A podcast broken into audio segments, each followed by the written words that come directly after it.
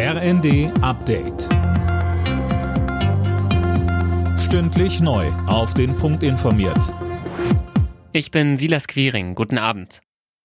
Die an die Omikron-Variante angepassten Corona-Impfstoffe dürfen jetzt in der EU eingesetzt werden. Sie haben heute die Zulassung der Europäischen Arzneimittelbehörde bekommen. Mehr von Philipp Rösler. Kommende Woche sollen die an die Variante BA1 angepassten Impfstoffe von BioNTech und Moderna in Deutschland ausgeliefert werden. Das hat Gesundheitsminister Lauterbach angekündigt. Er rät dazu, mit der nächsten Impfung bis dahin zu warten.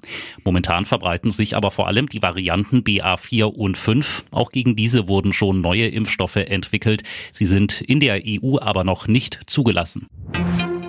Die Lufthansa streicht wegen des angekündigten Pilotenstreiks morgen fast 800 Verbindungen. Betroffen sind vor allem die Drehkreuze München und Frankfurt. Vereinzelt werden auch heute schon Flüge gestrichen.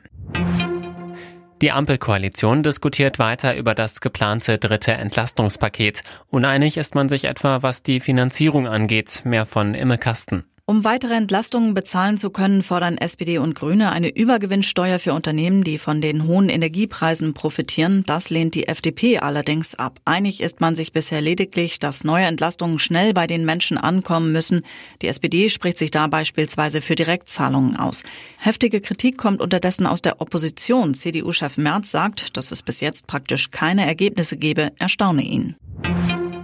Bei den US Open hat Jule Niemeyer, die einzig verbliebene Deutsche, die dritte Runde erreicht. Gegen Julia Putinseva aus Kasachstan setzte sie sich mit 6 zu 4 und 6 zu 3 durch. Alle anderen deutschen Starter waren schon im jeweils ersten Spiel ausgeschieden. Alle Nachrichten auf rnd.de